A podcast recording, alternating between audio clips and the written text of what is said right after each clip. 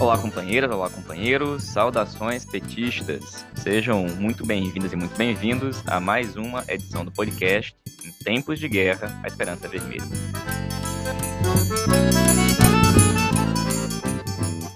Hoje é sexta-feira, dia 5 de fevereiro.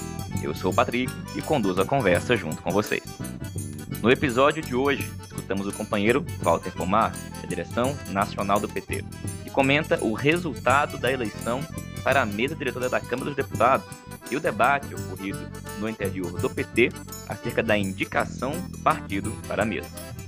Falamos também com as companheiras Rayane Andrade e Roberta Calisto acerca da Rede Globo, ou Big Brother Brasil, e qual que é a manipulação e a influência que o programa está tendo em alguns debates, como por exemplo a questão racial.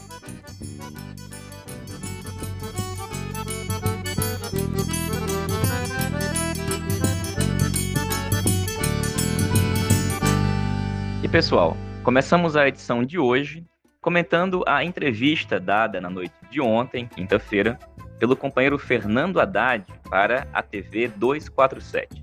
Entre os diversos assuntos tratados, o companheiro Fernando Haddad mencionou uma conversa que ele teve com o ex-presidente Lula Alô. no último sábado. Claro que depende do julgamento do presidente Lula, né?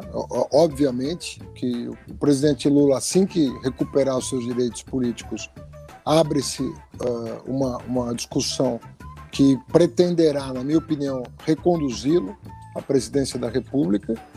Isso, para mim, é líquido e certo. E isso sendo feito, o Lula é candidato.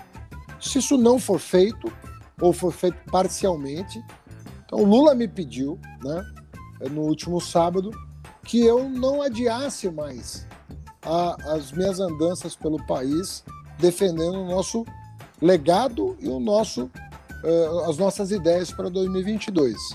E foi isso que eu comuniquei em Brasília. Né, que o Lula havia me, me chamado para conversar no sábado passado, nós passamos a tarde juntos, e ele falou: Haddad, não há mais tempo, você tem que botar o bloco na rua.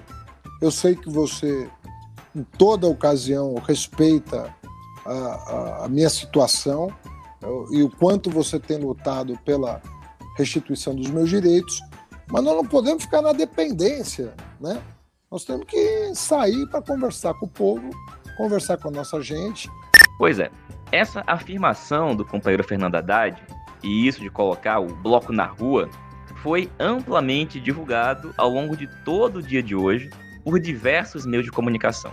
E isso levou a discussão até para os trends do Twitter, como se o companheiro Fernando Haddad tivesse sido lançado por Lula como candidato para 2022. Bom, gente, em primeiro lugar, é importante a gente ser muito preciso com aquilo que o Haddad efetivamente falou no conjunto da entrevista. A primeira coisa é a defesa da retomada dos direitos políticos para o presidente Lula e a defesa de que ele é o candidato do PT para a presidência em 2022. E também que a luta deve seguir sendo travada agora para que a gente obtenha vitórias em 22 colocar o bloco na rua, não adiar mais as andanças pelo país, defender nosso legado e tudo mais, são movimentos fundamentais. Movimentos que devem ser feitos por todos os dirigentes do partido e, certamente, por aquele que teve mais de 47 milhões de votos na última eleição. Agrega-se a, a isso a luta pelo impeachment, pela vacinação e pelo retorno do auxílio emergencial. Nesse sentido, comparada, o Fernando Haddad deve cumprir um papel fundamental. No entanto, a repercussão dessa entrevista, da forma como foi feita hoje pelos diversos meios de comunicação e o impacto que aparentemente já está tendo na militância do partido, é algo que a gente deve ter muita atenção. Afinal de contas, como disse um velho companheiro, duvidar é do mais trivial no aparente singelo. Ora, vamos pensar por que, é que a Folha, o Estadão, o Globo foram pescar uma declaração de uma entrevista dada lá na TV 247? E por que divulgaram com tanta intensidade?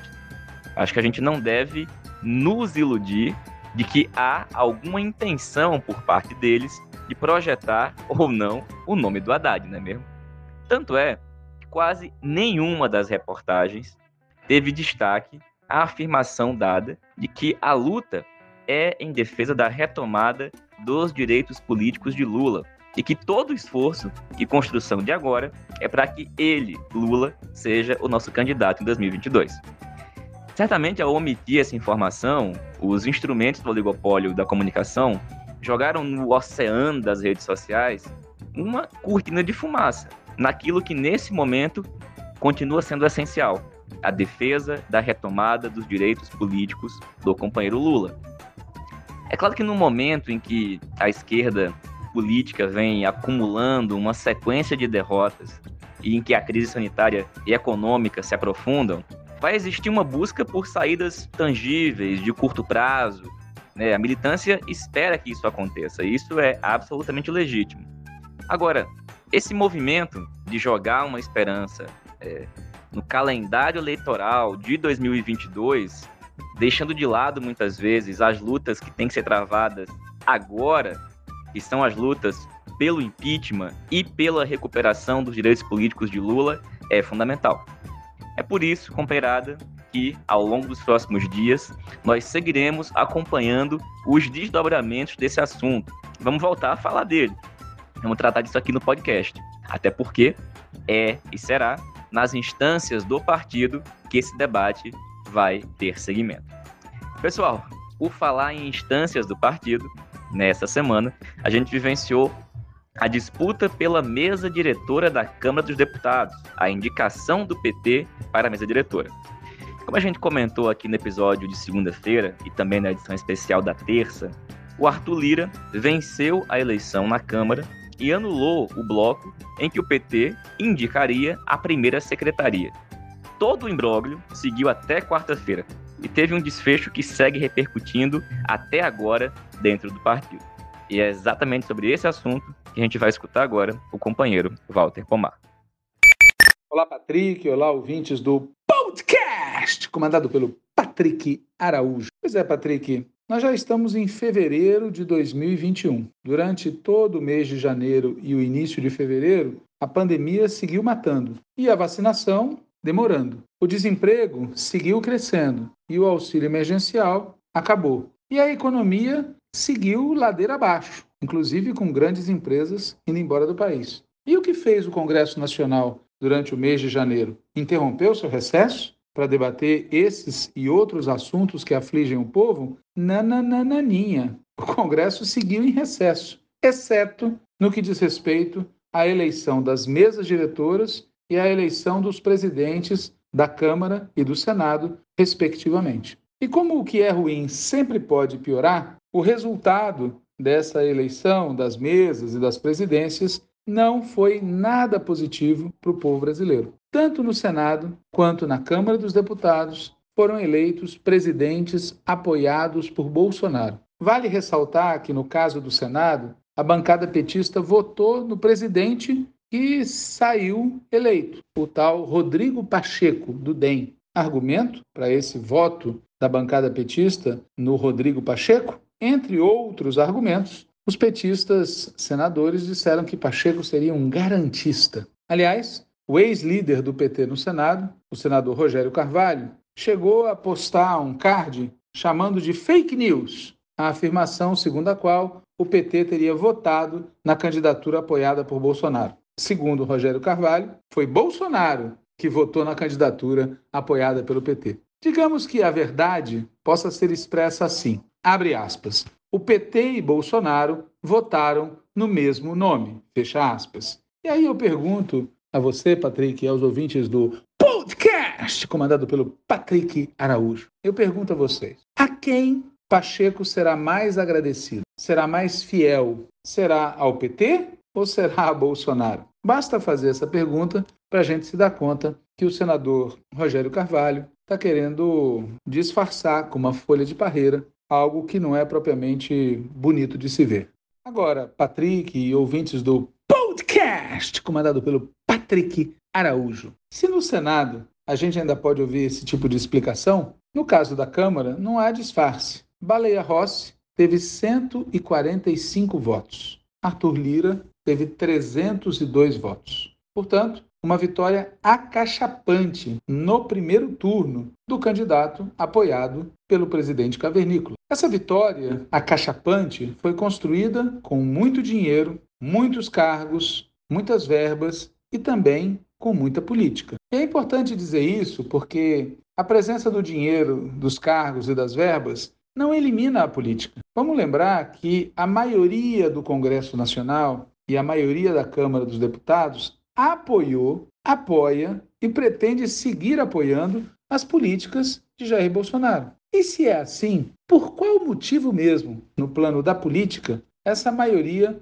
haveria de derrotar o candidato apoiado por Bolsonaro? Alguém acha, sinceramente, que esse povo da direita, para usar uma expressão que alguém já usou, esses trezentos e poucos picaretas, alguém acha que eles se preocupam de verdade com as liberdades democráticas? Que eles estão preocupados com a ascensão do neofascismo? Repito, existe uma maioria pró-políticas de Bolsonaro no Senado e na Câmara. E é, digamos, relativamente lógico que essa maioria se traduza também na vitória das candidaturas apoiadas pelo próprio Bolsonaro. Agora, se a vitória do Arthur Lira era, portanto, previsível, a gente deve dizer que ela se deu com requintes de crueldade. Vamos falar um pouco desses requintes de crueldade. Requinte número um: o DEM declarar neutralidade, deixando Rodrigo Maia com a brocha na mão. Requinte número dois: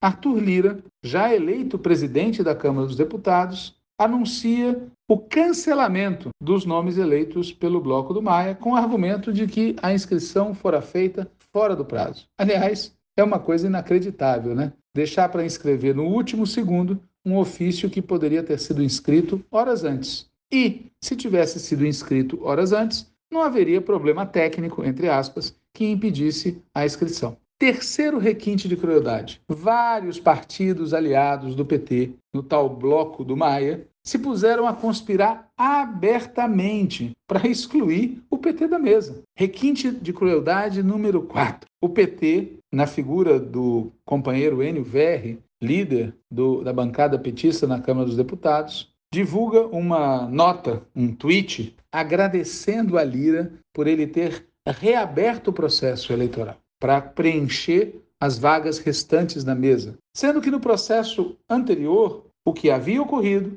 e fora cancelado por Lira, alegando que um ofício não havia sido inscrito no prazo, nesse processo anterior, o PT tinha conquistado um posto de maior importância. E no novo processo, é admitido por Lira, o PT passou a ocupar um posto de menor importância. Ou seja, o líder do PT, na Câmara dos Deputados, fez um agradecimento público a Arthur Lira por ele ter pisado em nossa cabeça. É disso que se trata. O fato é o seguinte, pessoal: se a tática adotada pela bancada petista foi uma tática correta, a conclusão é que deu tudo errado. E por outro lado, se a tática adotada pela bancada petista na Câmara dos Deputados foi errada, então ela deu muito errado, mas muito errado mesmo. Eu quero dizer que eu nunca vi uma tática errada dar tão errado como deu errado essa tática adotada pelo PT, mais especialmente pela bancada do PT, pela maioria da bancada do PT na Câmara dos Deputados. Você sabe, Patrick, e os ouvintes do podcast, comandado pelo Patrick Araújo, também sabem que a gente defendeu o tempo todo uma outra posição. Nós dissemos o tempo todo que era melhor ter um bloco de oposição e uma candidatura de oposição que no limite era melhor que o PT saísse sozinho ou numa aliança apenas com o PSOL, mas tendo uma candidatura petista à presidência, do que apoiar quem nós apoiamos. Nós sempre dissemos que era um erro participar do Bloco do Maia, que era um erro apoiar a Baleia Rossi. E, obviamente, sempre dissemos que era inaceitável apoiar Arthur Lira. Pois bem, nós não temos provas, mas nós temos convicção de que parlamentares de muitos partidos de oposição, inclusive parlamentares petistas, votaram em Lira. No caso do PT, repito, não temos provas, mas temos convicção que alguma coisa entre 2 e 10 parlamentares possam ter votado na candidatura de Arthur Lira. Claro, fizeram isso secretamente, embora algumas digitais tenham aparecido depois, na eleição, digamos, suplementar em que a direita escolheu quem seria o nome do PT que ocuparia um lugar na mesa. Agora, além disso, a gente pode dizer que o processo demonstrou que Baleia Rossi foi um péssimo candidato. Ou melhor, Baleia Rossi demonstrou ser um Baleia Rossi, um golpista de 2016, alguém que defendeu a condenação, a prisão e a interdição de Lula, alguém que ajudou a eleger Bozo no segundo turno de 2018 e, acima de tudo, alguém que foi, é e pretende continuar sendo um adepto das políticas neoliberais. E alguém sem compromisso nenhum com o processo de impeachment. Cá entre nós, pessoal, para um partido como o PT, apoiar alguém com essas características já é ruim por si mesmo. Apoiar alguém com essas características e perder a eleição é péssimo. Mas apoiar alguém assim, perder as eleições e perder com uma votação tão baixa é escandaloso. Cá entre nós, né? A votação total obtida pelo Baleia Rossi foi de 142 votos. Essa votação é um pouco maior do que o tamanho da bancada da oposição. Claro, a bancada da oposição não é toda de oposição no PSB, no PDT e, como eu disse, tudo indica que no próprio PT teve gente votando em Lira. Mas se a oposição quisesse ter sido oposição, se tivesse decidido lançar a candidatura própria, é seguro que esta candidatura própria da oposição teria uma votação superior à votação que Baleia teve, deduzidos os votos da própria oposição. Ou seja, Baleia teve mais votos na oposição do que votos no Centrão Gourmet. Claro que alguém pode dizer, sem o nosso apoio, Baleia não teria sido candidato. Cá entre nós, esse argumento é genial, né? Porque esse argumento só confirma que Baleia é um candidato de ocasião. Um candidato de ocasião que deve estar maldizendo a hora em que foi atrás do apoio do PT.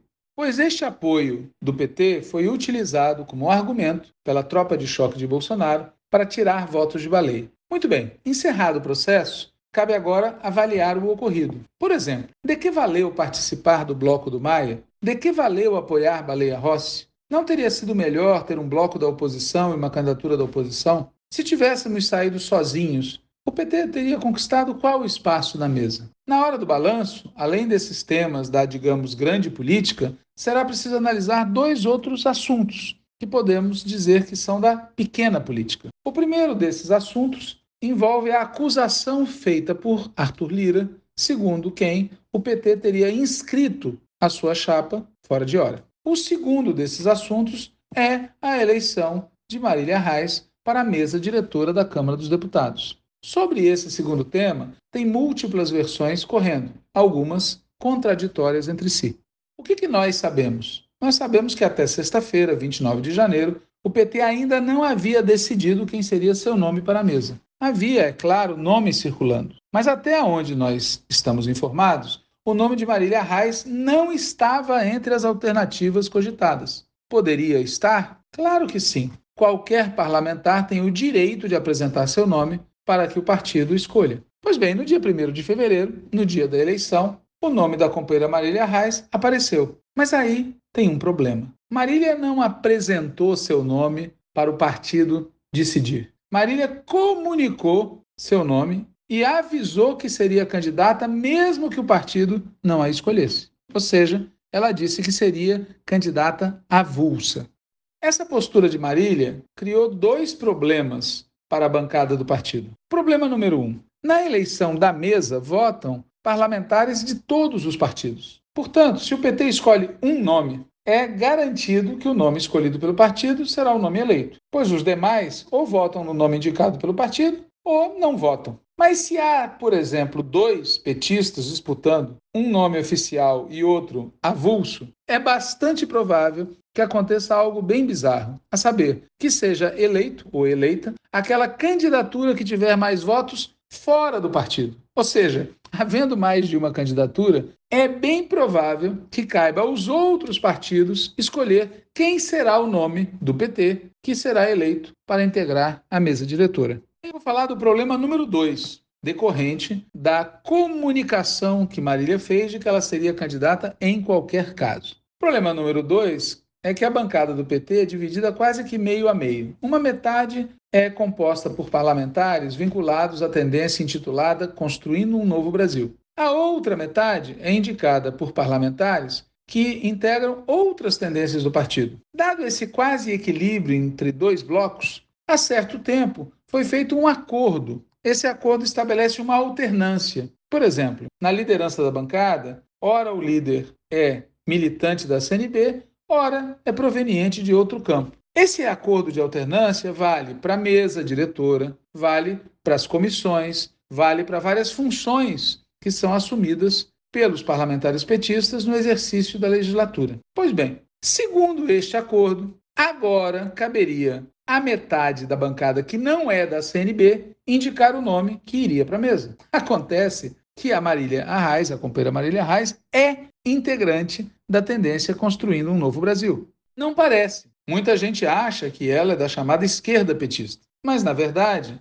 Marília é da CNB. Marília Arraes e Humberto Costa são da mesma tendência. Portanto, ao lançar-se candidata avulsa, caso ganhasse, Marília estaria desfazendo esse acordo de alternância. Por conta desses dois problemas, a situação poderia resultar no seguinte: o PT indicar oficialmente um nome que não seria da CNB, Marília sair candidata avulsa, Marília ganhar graças a apoios de fora do PT teríamos um nome da CNB na mesa, só que nada disso teria sido por decisão do PT, mas sim por conta dos votos obtidos fora do PT. Levando isso e outras coisas em consideração, a CNB decidiu aceitar Marília como candidata. Essa decisão, até onde sabemos, não foi fácil. Alguns parlamentares acusaram Marília de estar impondo seu nome. Essa acusação, na nossa opinião, é um fato, pois ela mesma disse que manteria seu nome, mesmo que não fosse a escolhida pela bancada. Outros a acusaram de ter negociado com apoiadores de fora do partido, acusação que é negada por Marília. E aí cabe aos acusadores o ônus da prova. O fato é que prevaleceu na CNB, no dia 1 de fevereiro, acatar o nome de Marília Reis. Uma vez que a CNB oficializou o nome de Marília como sua candidata, ficou acertado ainda que informalmente, que ela poderia ser a candidata oficial do partido. O acordo seria mantido entre as duas bandas da bancada, cabendo a liderança ao outro setor. Marília foi inscrita, foi eleita e tudo parecia tranquilo até que Arthur Lira anulou a eleição. E na terça e quarta-feira houve uma reviravolta. Diante da anulação da eleição, passou a existir tempo para rediscutir a situação. E como eu já expliquei, Havia quem dissesse que a decisão em favor de Marília foi adotada sob pressão. Alguns chegaram a falar sob chantagem. E o setor da bancada, que não é da CNB, solicitou que a bancada se reunisse e votasse a questão, coisa que incrivelmente até então não havia ocorrido do ponto de vista formal. A bancada reuniu e prevaleceu por dois votos a candidatura de João Daniel. João Daniel foi originalmente uma liderança do Movimento Sem Terra, e no partido ele integra uma tendência chamada Esquerda Popular Socialista, EPS, uma tendência minoritária que no último congresso do PT integrou uma das chapas da esquerda petista e apoiou uma das candidaturas presidenciais da esquerda petista. Na disputa entre João Daniel e Marília Reis, como se comportou a CNB? A quase totalidade dos parlamentares da CNB votaram em Marília. As duas exceções, os dois parlamentares que, sendo da CNB, escolheram votar em João Daniel foram Guimarães e Gleise. O detalhe é que João Daniel venceu por dois votos, Marília perdeu por dois votos. E o que fez Marília diante da derrota? Cumpriu a promessa, manteve sua candidatura como avulsa.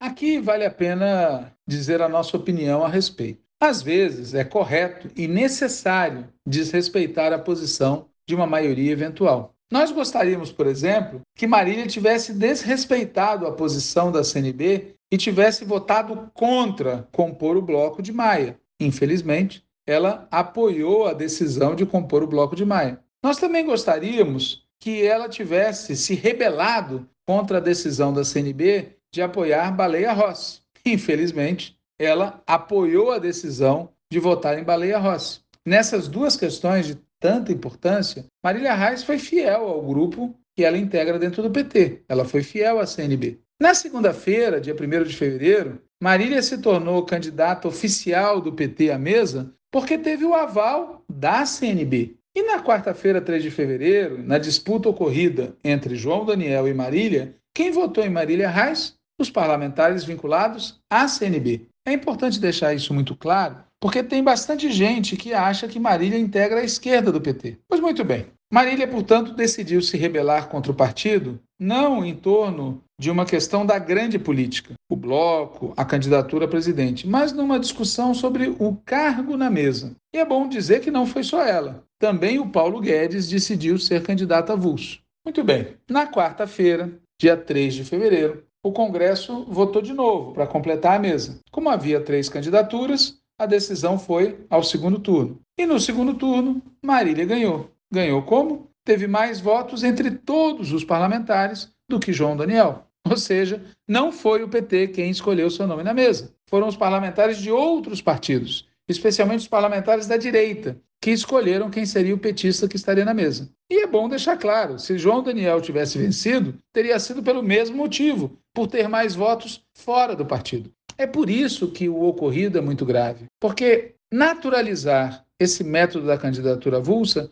destrói o PT, passa a legalizar, a naturalizar a ideia de que as disputas internas ao PT são decididas por quem é de fora do PT. Veja, Lá em Pernambuco, muita gente acusa um setor da CNB de contar com apoio do Partido Socialista Brasileiro nas disputas internas do PT. Muita gente diz que é esse apoio que, por exemplo, no último processo eleitoral, permitiu a um determinado grupo do partido ter obtido uma maioria que tentou impedir Marília de ser candidata. Agora, se eu sou contra a interferência do PSB na disputa interna do PT em Pernambuco ou em qualquer outro lugar, eu também devo ser contra, por princípio, a interferência de parlamentares de outros partidos em decisões que são do nosso partido. Enfim, é uma situação extremamente bizarra, mas isso não é o mais bizarro do processo.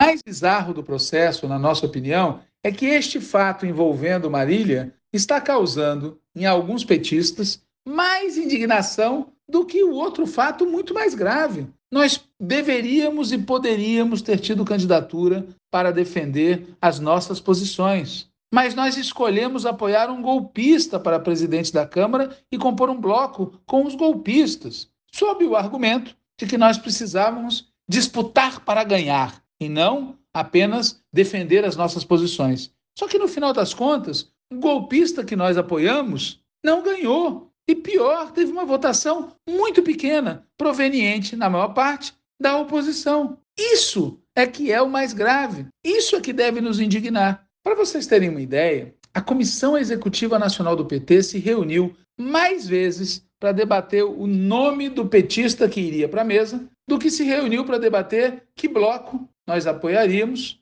e que candidatura a presidente da Câmara nós apoiaríamos, sem falar do Senado, né? em que foi tomada aquela decisão ainda mais bizarra de votar na mesma candidatura que é apoiada pelo Bolsonaro. Isso tudo confirma, na nossa opinião, que, ao contrário do que foi dito de público, a principal questão para muitos integrantes da bancada era quem seria nosso nome na mesa, e não que bloco e que candidatura nós apoiaríamos. E é óbvio, né, pessoal? Aquilo que começa errado, termina errado. A atitude da maioria da bancada do PT na Câmara dos Deputados atitude de priorizar o cargo na mesa e não a grande política, abriu margem para o voo solo da Marília Reis. Em nossa opinião, a companheira Marília Reis cometeu uma indisciplina muito grave. Tão grave, é bom lembrar sempre, quanto outras que vêm sendo cometidas ultimamente. Jacques Wagner, Vander Lobé, Zé Carlos, Zeca do PT e André Ceciliano, que nas eleições municipais de 2020 apoiaram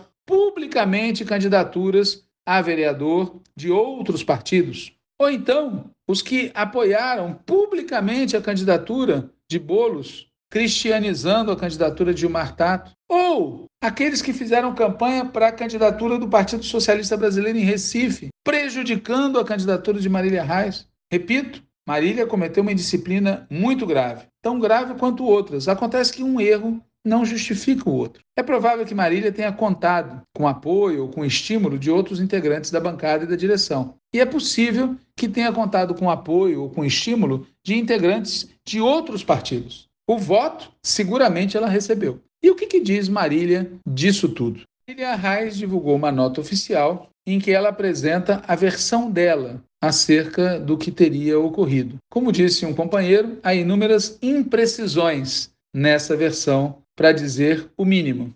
Mas o problema principal não são as imprecisões. O problema principal é que ela diz explicitamente: o partido retirou o apoio oficial à minha candidatura e eu resolvi disputar a eleição de forma avulsa. Fui para uma disputa dura, de forma clara, defendo os princípios democráticos e sem nenhum atropelo às normas e regimento da Câmara Federal. O problema é que ela atropelou as normas e o regimento do PT. E isso ela precisa ter claro. E o partido precisa ter claro. Porque se esta prática for naturalizada e oficializada, o nosso partido passará a ter suas decisões internas decididas por outros partidos. E eu repito o que eu falei antes: da mesma forma que eu repudio e luto contra aqueles que, em Pernambuco ou em qualquer outro lugar, buscam apoio fora do PT, em outros partidos, para interferir na luta interna do PT,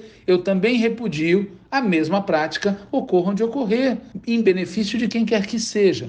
Infelizmente, a nota pública divulgada pela companheira Marília Reis desconsidera esse detalhe. Ela diz: em qualquer parlamento do mundo há esse tipo de disputa por espaços de poder e decisão. No Brasil não é diferente. Tentar transformar uma disputa legítima, legal e ética em algo impróprio, indevido, ameaçador, não é uma atitude saudável ou democrática. Fecha aspas. A questão é outra. A questão é que, se o PT aceitar que as suas disputas internas sejam resolvidas pelos outros partidos, o PT estará renunciando a ser um partido. E da mesma forma como eu luto contra aqueles que vão buscar recursos e votos no PSB para interferir na luta interna do PT, por exemplo, em Pernambuco, eu também me oponho, e todo mundo que defende um partido tem que se opor a esse tipo de disputa em que são os outros que decidem quem é o nosso nome na mesa.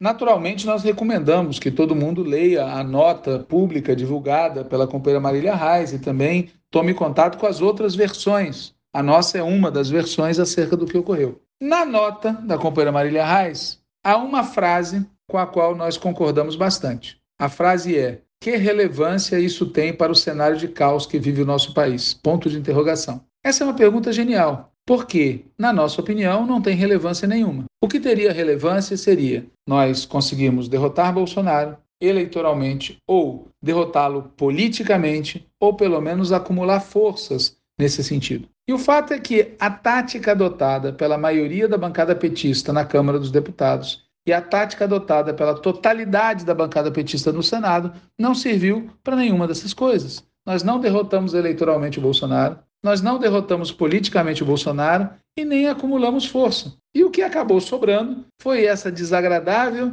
terrível, despolitizada confusão em torno do nosso nome na mesa. Em nossa opinião, como já dissemos, se a bancada tivesse colocado a política em primeiro lugar, a história teria sido muito diferente. Mas a maioria da bancada escolheu um caminho que só podia dar no que deu. Escolheu o caminho de tentar conseguir um cargo melhor na mesa através de um bloco com um pedaço da direita e, de troco, derrotar Bolsonaro. Ou, para falar de outro jeito, escolheu o caminho de tentar derrotar Bolsonaro e, de troco, conseguir um cargo melhor na mesa. Acontece, pessoal, que a esperteza, quando é demais, acaba engolindo o esperto. E, no fundo, foi isso o que aconteceu. Agora, qual o impacto disso tudo para o processo de impeachment? Na prática, em nossa opinião, nenhum. Pois se Baleia tivesse conseguido vencer, ele tentaria fazer a mesma coisa que Arthur Lira tentará fazer: não tramitar o pedido. Assim como antes, Maia não tramitou o pedido. Quem vendeu para o público que votar em baleia ajudaria no processo de impeachment estava embrulhando em papel bonito de presente o objetivo real, que era conseguir um cargo na mesa. O resto da história a gente já sabe. Agora, o impeachment pode sair assim mesmo? em nossa opinião, pode sair assim mesmo. Poderia sair com baleia, poderá sair com lira, se for preenchida uma condição fundamental: muita, muita pressão popular. Porque sem pressão popular não tem impeachment, não tem direitos do Lula, não tem vitória da esquerda em 2022. Tanto as eleições municipais de 2020 quanto a eleição das mesas, ocorrida agora, confirmaram que, ao menos na atual situação histórica, não vai ser por caminhos eleitorais e institucionais, muito menos através de alianças com setores da direita, que a esquerda vai conseguir derrotar Bolsonaro. Ou nós mudamos a correlação de forças na sociedade, em particular na classe trabalhadora, ou a disputa institucional vai continuar sendo decidida em favor da direita, da direita bolsonarista raiz ou da direita bolsonarista eventual, do centrão raiz ou do centrão gourmet. E o caso, pessoal, ouvintes do podcast, comandado pelo Patrick Araújo, o caso é que ninguém gosta de derrota. Mas já que a gente foi derrotado, vamos pelo menos tirar alguma lição do ocorrido, talvez nos inspirando na máxima do Barão de Tararé. De onde menos se espera, daí é que não sairá nada. Insistir em aplicar uma estratégia superada só vai produzir novas derrotas. Por isso, termino a minha contribuição para o podcast, comandado pelo Patrick Araújo, reafirmando a nossa expectativa de que a direção do PT convoque, mais cedo que tarde, um encontro nacional que sirva para a gente debater e aprovar uma nova linha política que seja adequada aos tempos de guerra que nós estamos vivendo. Valeu, Walter. Obrigado, companheiro. E, pessoal, a gente vai conversar agora com a companheira Rayane Andrade e a companheira Roberta Calisto. A Rayane é professora de Direito da UEG, em Goiás, e a Roberta, militante do PT, lá no Rio de Janeiro. E o assunto é o Big Brother Brasil. Mas, afinal de contas, por que cargas d'água a gente vai falar do Big Brother aqui no podcast? A razão é simples e boa parte de você já deve saber. É porque esse assunto tomou e está tomando uma proporção nas redes sociais e influenciando alguns debates na esquerda muito importantes e que a gente não pode deixar passar.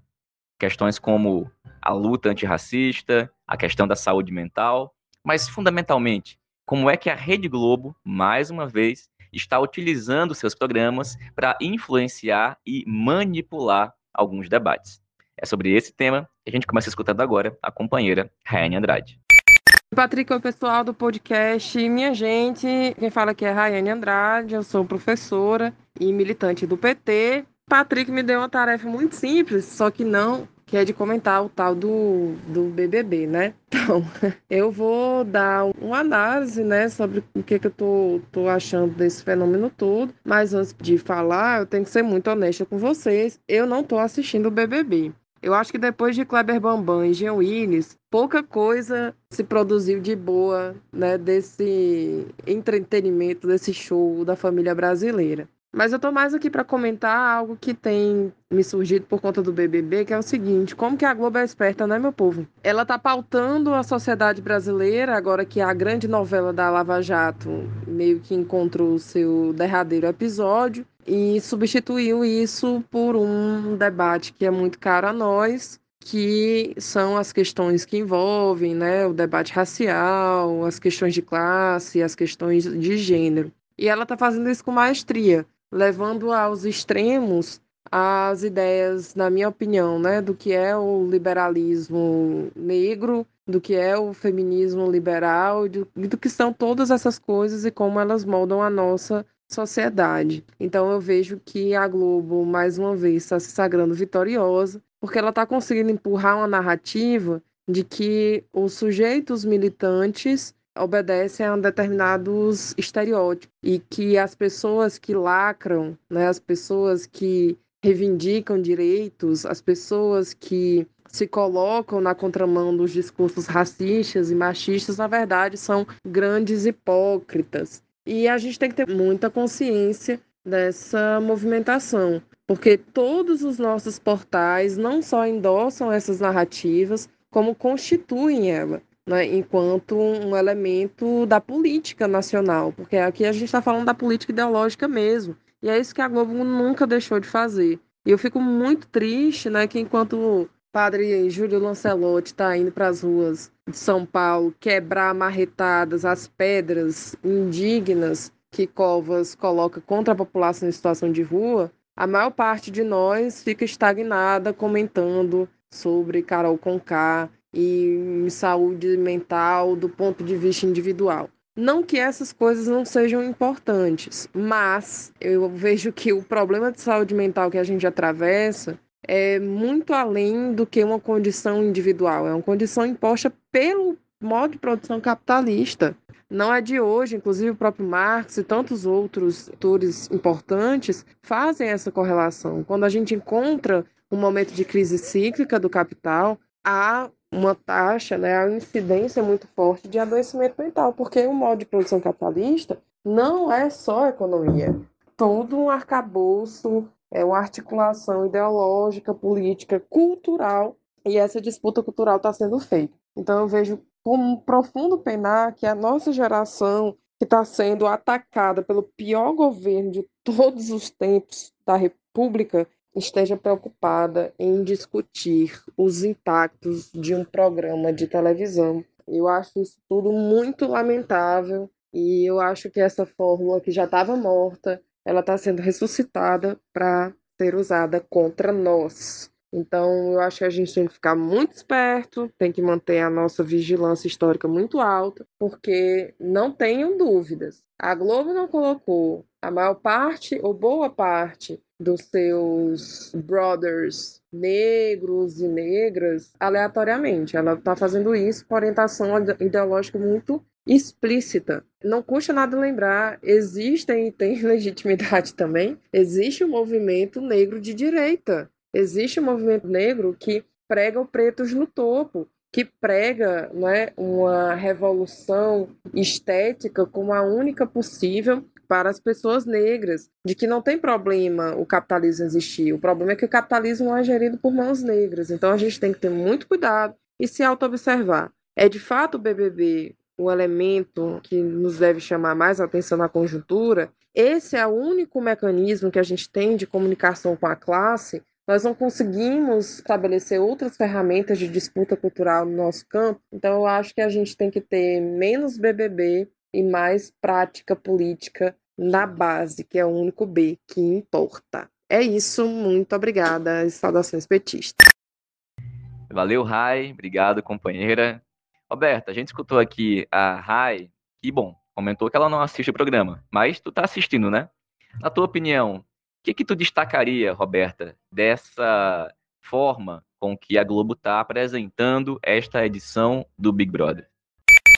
Olá, companheiras, olá, companheiros que escutam esse podcast. Eu sou Roberta Calisto, do Rio de Janeiro, e nessa semana o Patrick me deu essa missão de compartilhar com vocês um pouco do que vem acontecendo no Big Brother Brasil da Rede Globo de televisão. Eu tenho uma opinião de que futebol se discute, religião se discute, tudo isso a gente precisa debater porque são questões políticas, e o Big Brother é um dos programas que tem mais audiência no Brasil e ele tem sido uma grande ferramenta de manipulação e de construção de opinião sobre diversas coisas. Então, além de ser minha alienação favorita, eu acho que nos últimos anos, especialmente esses últimos dois anos que eu acompanhei, tem sido uma ferramenta de fomentar alguns debates que eu acho que são possíveis de serem disputados, porque, obviamente, aquilo que a Rede Globo coloca não é do interesse do que a gente constrói como luta política. Se no ano passado a gente teve uma edição em que a gente teve alguns participantes negros que geraram algum debate sobre racismo de forma um pouco menos, com elementos um pouco menos visíveis, né? Porque tinham apenas dois participantes negros. O debate mais forte foi de um feminismo liberal, a visão de um feminismo liberal, que acabou incorrendo numas posições bastante racistas de alguns participantes. Devido a esse debate sobre racismo,